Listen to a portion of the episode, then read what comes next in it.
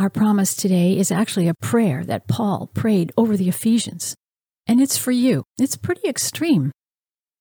Here's how it sounds I ask, I ask the God of our Master, Jesus Christ, the God of glory, to make you intelligent and discerning in knowing Him personally. Your eyes focused and clear so that you can see exactly what it is He is calling you to do. Grasp the immensity of this glorious way of life He has for His followers. Oh, the utter extravagance of His work in us who trust Him. Endless energy and boundless strength. Now I want to declare this verse over you. I declare, the God of your Master Jesus Christ, the God of glory, has made you intelligent and discerning in knowing Him personally.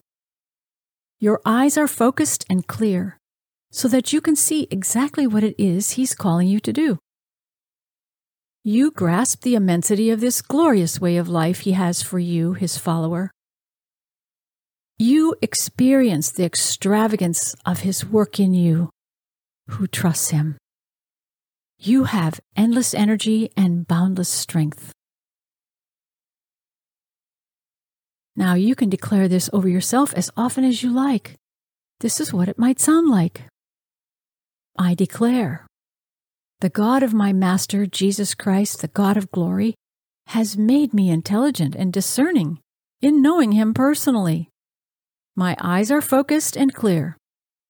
I can see exactly what it is He is calling me to do. I grasp the immensity of this glorious way of life He has for me, His follower. And I experience the extravagance of His work in me.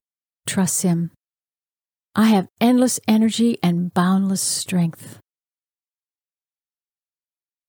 Amen.